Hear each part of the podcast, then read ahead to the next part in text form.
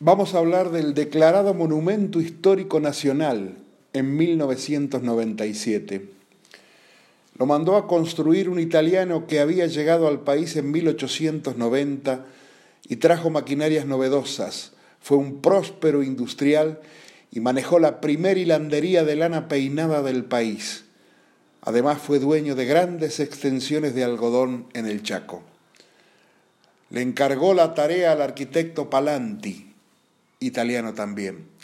Pero la instrucción principal era que el edificio fuera el homenaje al padre de la lengua italiana y creador de la Divina Comedia, Dante Alighieri. Este edificio, enclavado en Avenida de Mayo al 1370 de la ciudad de Buenos Aires, comenzó a construirse en 1919 y fue inaugurado en 1923.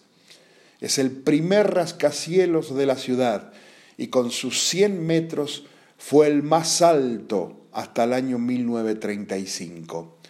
Tiene toda la simbología de la Divina Comedia, las divisiones entre infierno, purgatorio y cielo, la cantidad de pisos, la altura, las columnas y demás representan los aspectos técnicos de la Divina Comedia.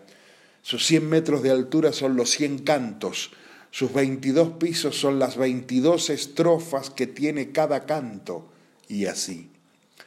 Tiene detalles arquitectónicos de inusual belleza y todo coronado con un inmenso faro que orientaría a los marineros que se acercaban al río de la Plata.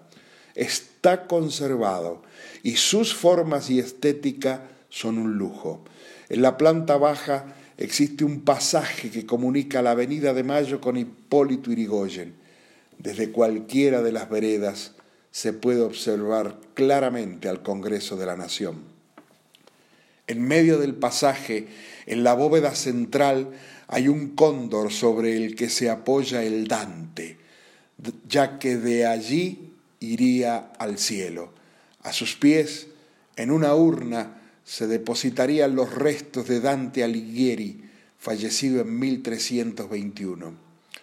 Alighieri, sepultado en la ciudad italiana de Rávena, ya que, si bien era florentino, sus disputas con esa ciudad lo obligaron al exilio a la ciudad donde hoy están sus restos.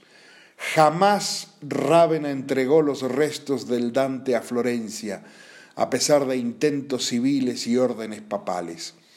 El dueño del edificio y su arquitecto eran masones y sentían la misión de traer los restos de Alighieri. Algunos aseveran que parte de las cenizas están depositadas ocultamente en este majestuoso edificio. La pasión de los italianos al extremis. Los más humildes fueron piedra fundamental del tango argentino desde su humilde acordeón que reemplazaron por el bandoneón. Los originarios italianos, Julián Centella, se llamaba Amleto Bergiati, Amadori, el esposo de la exquisita Zuli Moreno, Battistella y sus famosas letras, y obviamente los argentinos descendientes de italiano como Disépolo, Piazzolla y tantos más.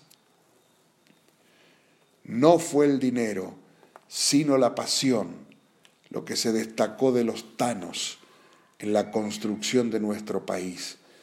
El papá de Cátulo Castillo escribió las estrofas de un tango que destacaba el amor, la nostalgia y la pasión de los tanos. Pero hay en las noches de aquella cantina, como un pincelazo de azul en el gris, la alegre figura de una ragazzina, más breve y ardiente que el ron y que el gin.